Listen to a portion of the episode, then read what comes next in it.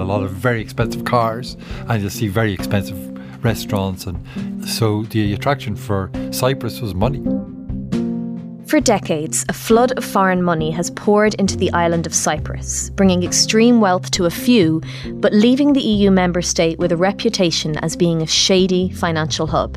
But now, an eight-month investigation carried out by dozens of journalists from across the globe has revealed the sheer scale of dirty money that has been moved through Cyprus for oligarchs, tyrants, criminals, and Russian President Vladimir Putin in recent years. If you've got a lot of money in Russia, one of the first things that will cross your mind is to get it out of Russia and get it into a more stable uh, political and banking environment. Colm Keena, an Irish Times journalist, is also a member of the International Consortium of Investigative Journalists, which has produced Cyprus Confidential, a report examining the deluge of Russian money that flowed through banks and financial institutions on the sunny Mediterranean island of Cyprus. These oligarchs are allowed to have all this money only because Vladimir Putin lets them, and their power and their connections and so on has to be put to the uses, the regime, if he ever wants it. One name that comes up again and again in this investigation is that of former owner of Chelsea Football Club, Roman Abramovich. He, along with many other oligarchs, was sanctioned in the wake of Russia's invasion of Ukraine. Roman Abramovich has now been added to the U K sanctions list. Uh, the Russian oligarch and tycoon can now have his assets frozen. This is In the News from the Irish Times. I'm Sorcha Pollak. Today, Abramovich, Chelsea and Cyprus.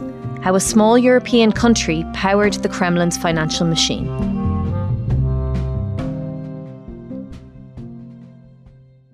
Colm Keena is an Irish Times journalist and a member of the International Consortium of Investigative Journalists. Colm, this investigation, the Cyprus model, it ran over the course of eight months and exposed the economic system employed by Cyprus to move huge amounts of money for oligarchs, criminals, et cetera. Can you tease out this economic system, this Cyprus model, that was in operation on the island? And how long has it been around, do we know? It has grown over the years with the growth of the oligarchs, the Russian oligarchs, and that whole post-Soviet uh, system whereby some individuals uh, emerge from the chaos of post-Soviet Russia with all this money. I mean, one of the interesting things about Russia is that it changed very quickly. It's very chaotic. And if you've got a lot of money in Russia, one of the first things that will cross your mind is to get it out of Russia and get it into the, a more stable uh, political and banking environment. Um, so a lot of this Russian money, money uh, was put into trusts and offshore companies that were either located in or uh, administered from Cyprus. And then that Cypriot company might in turn own companies in the British Virgin Islands or the Cayman Islands or what have you. Those companies would then perhaps have investments around the world, own property around the world, own luxury jets, own, mm-hmm. own big, these enormous uh, luxury yachts that you see on the T V, and, you know, these mansions in London and, and so on, including funds in the I F S C. It was very central to that system. There's a wonderful book called Putin's People, and it's written by Catherine Belton, who puts forward the thesis that these oligarchs are allowed to have all this money, and they're allowed to have all this money in in the West only because Vladimir Putin lets them. And so this money and their power and their connections and so on has to be put to, uh, to the uses, the regime, if he, if he ever wants it, because otherwise he'll, he'll destroy them. So then post the invasion of Ukraine, uh, the U S and the U K and the E U imposed all these sanctions. It had a sort of a very significant effect on the Cypriot economy, a big contraction in the amount of Russian money there, freezing of billions of euros worth of assets, and uh, an express determination by the Cypriot authorities that they would properly impose these sanctions. So, Colm, in Cyprus, what incentives were there for those heading up the Cypriot banks and financial inst- institutions to engage in the administration of, of this vast wealth? Cyprus wasn't the most, uh, the wealthiest of countries. So what you'd have here is financial services companies, uh, such as accountants and company administrators and so on, looking after trusts and uh, companies on behalf of Russian oligarchs, vast amounts of money, and charging fees uh, for everything that happened, and opening bank accounts and shifting money around, buying and selling shares, buying and sh- selling assets, filing accounts, doing all that sort of work and getting fees in return. Cyprus was also a popular uh, destination for wealthy Russians to visit. So although it's still not a particularly wealthy country, I'm told, uh, if you go there, you'll you'll spot a lot of very expensive cars, mm. and you'll see very expensive restaurants and enormously expensive meals on offer in, on, in popular beaches and so on. So the attraction for Cyprus was money. And so it does have an impact on Cyprus's economy. Oh, very much so, yeah. It was a way of, you know, creating economic activity and profits and money and uh, income. Not just with hindsight, but, you know, it has its dangers. And, and the issue was it's part of the E U. And, I mean, Vladimir Putin's regime is now associated with murdering people in the E U and, and so on. So it's, you know, it's a tricky uh, business plan for a country. Within the investigation column, there's this eye-watering figure of two hundred billion dollars of Russian investment in Cyprus. And this is described as this massive financial hub for Putin's Russia. Do we know how many oligarchs and associated parties were involved in the amount of this investment? And are there any names that jump out for you? The project, which was organised by the International Consortium of Investigative Journalists, involved leaks from six financial services providers in Cyprus. And um, the leaks came to a number of different media outlets. Uh, and they in turn shared the, the, the documents with the I C I J, who shared them with their media partners, including the Irish Times. So it's not a it's not an insight into all of the financial services firms in, in Cyprus, mm. but the ones that were the subject of leaks, there were ninety-six sanctioned uh, oligarchs. So after the invasion, first of all, after the uh, starting of the violence in twenty fourteen in Ukraine and the annexation of Crimea, uh, some Russians who were seen as close to the regime were um, sanctioned. And then more recently last year, a lot more were sanctioned. And so ninety-six of these uh, people, their names have been found in these files. Uh, something in the region of eight hundred trusts and companies that would be associated with these oligarchs. We'll talk about Abramovich in a minute, but are there any other names, Colm, that you can refer to well, that jumped out? Well, one that jumped out to me, and it's only because of my work here in the Irish Times, is a man called Peter Aven, who I'm sure nobody's ever heard of. But anyhow, and he was one of the founders of the Alpha Group, and I was actually in the Alpha Group offices in Moscow years ago. And so when Sean Quinn business empire collapsed, um, there was a very uh, interesting effort by the, the state here to try seize those assets that he had in Ukraine and Russia and elsewhere. It found it impossible to kind of catch up with these assets. They kept the ownership, kept on shifting to different offshore companies, and the, the state found itself opening up court proceedings all over the world. But then what it did was it did a deal with the Alpha Group, who were one of the big tigers in the jungle of, of Russia, and uh, said, um, let's do a deal. You help us locate these assets and uh, we'll divvy up the, the proceeds. Mm-hmm. And uh, so that's the Alpha Group. So I was kind of uh, interested to see mm. Peter Aven's name there. He's now a sanctioned uh, Russian oligarch. Uh, on the oligarchs, I mean, we th- this is a word that emerges numerous times in this report. Uh, what kind of lifestyles do these people have? Uh, Colm, what do we know about the kind of lives they lead when they have access to this amount of money? One of the, the companies I was looking at to do with Abramovich, he bought a Gulfstream jet from a company here in Dublin uh, back in twenty fifteen. The company that bought it was based in the British Virgin Islands, and it all belonged to his, his trust and so on. And uh, the same company bought a Boeing Dreamliner a few years later, and um, it was bought... It was like you bought a house, but it hadn't been kitted out or finished or whatever. Mm-hmm. And then they flew it over to Europe. Big, huge Boeing Dreamliner, um, and they kitted it out to Abramovich's uh, specifications, you know, and it was considered to be uh, maybe the most expensive plane in the world. Colm, one of the very recognisable companies that emerged within this investigation was P W C, P- PricewaterhouseCoopers. Can you tell us about what their involvement was with the Cyprus model? The Cypriot branch of PricewaterhouseCoopers. It's kind of a, a partnership network around the world, and they're, they're kind of independent of each other.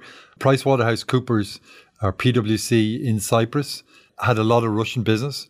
In the wake of the invasion of Ukraine last year, um, twenty-nine of its clients in, and these would be very wealthy people, in Cyprus were hit with sanctions.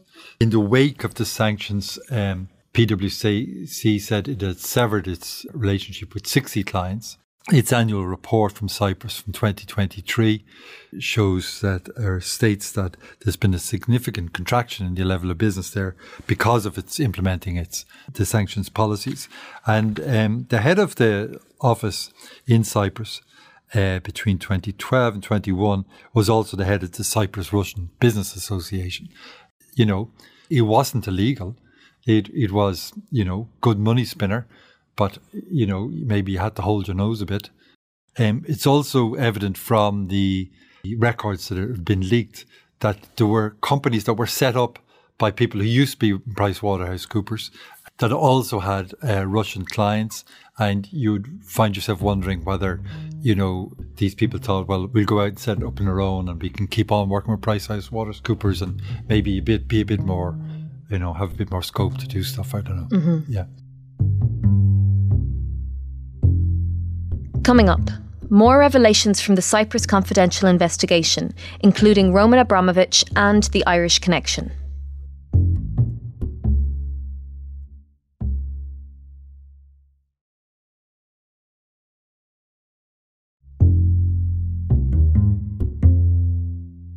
Let's look now at one of the biggest names to emerge from this investigation. That's Roman Abramovich.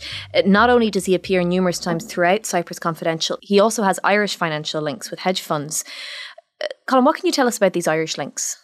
He's an enormously wealthy man.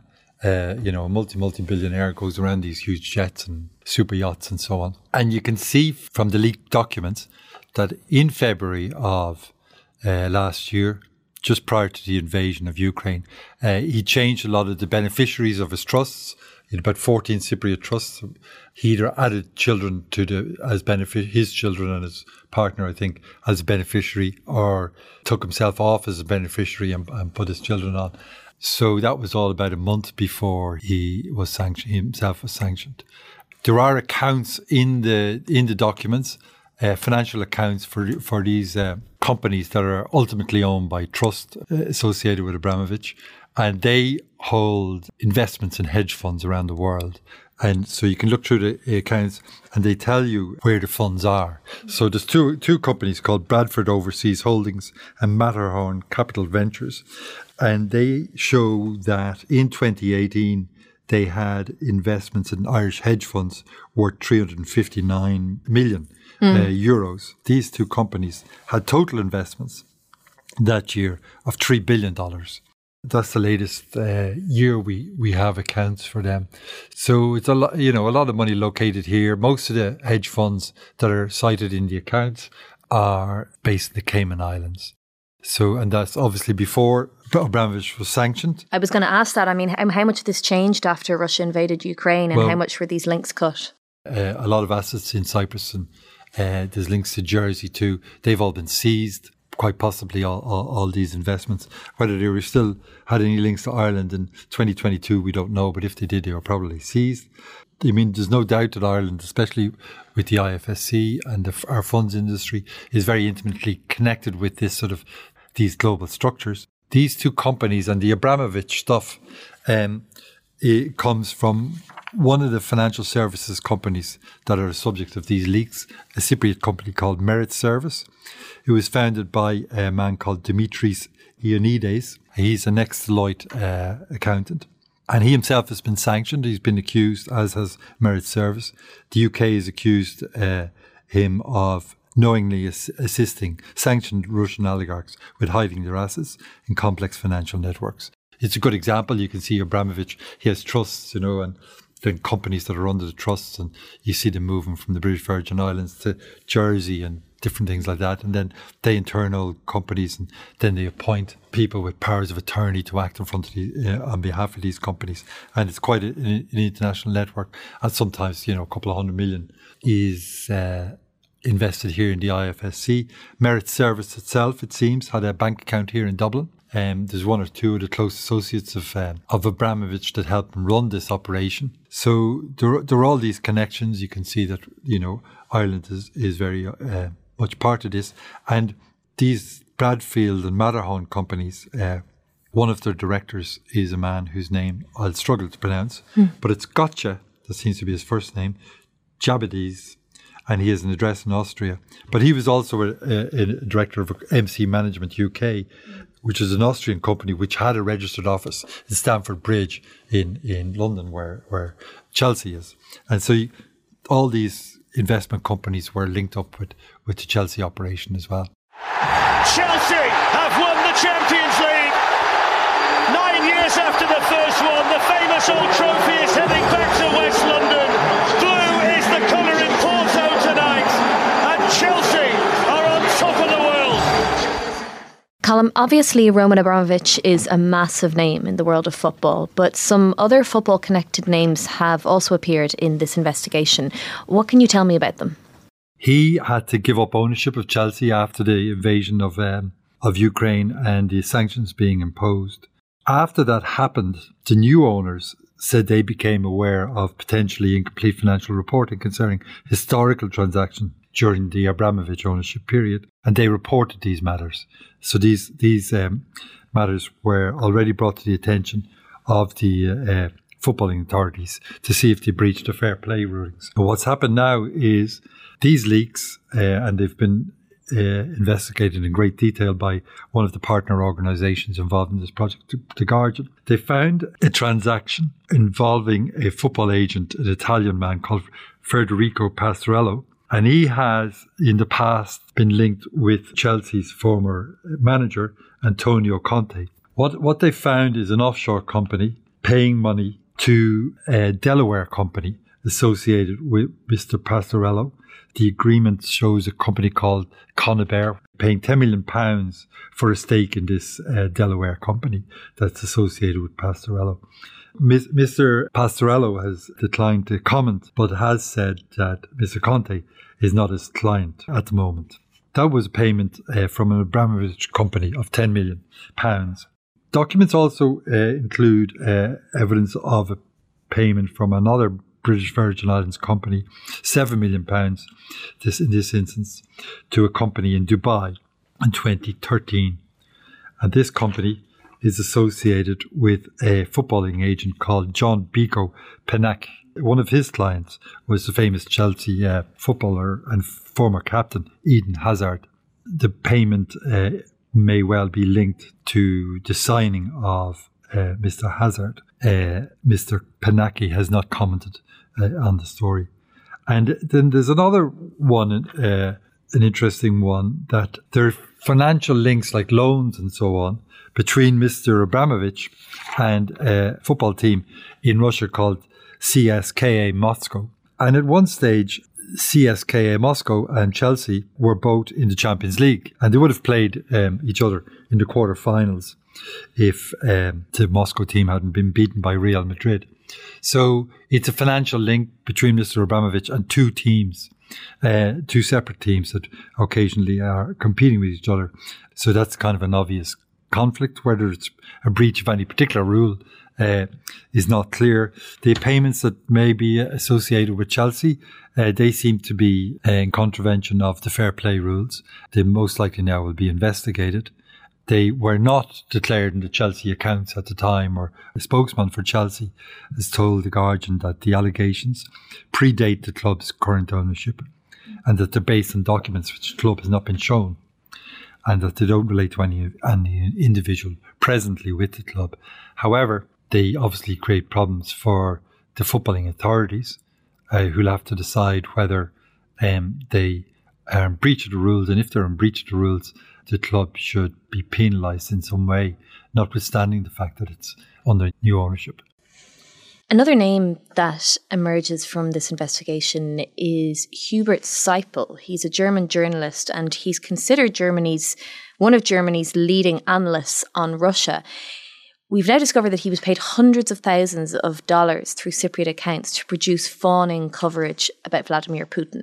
What can you tell me about C- Seipel? Seipel, sorry, I don't, yeah. I don't pronounce his name. What can you tell me about Seipel? He's in his early seventies, uh, as I understand it. He's a very well-known uh, German journalist, very well-known for he, the access he has to the Kremlin and to, to Putin. Uh, I think he's been filmed playing pool with Vladimir Putin.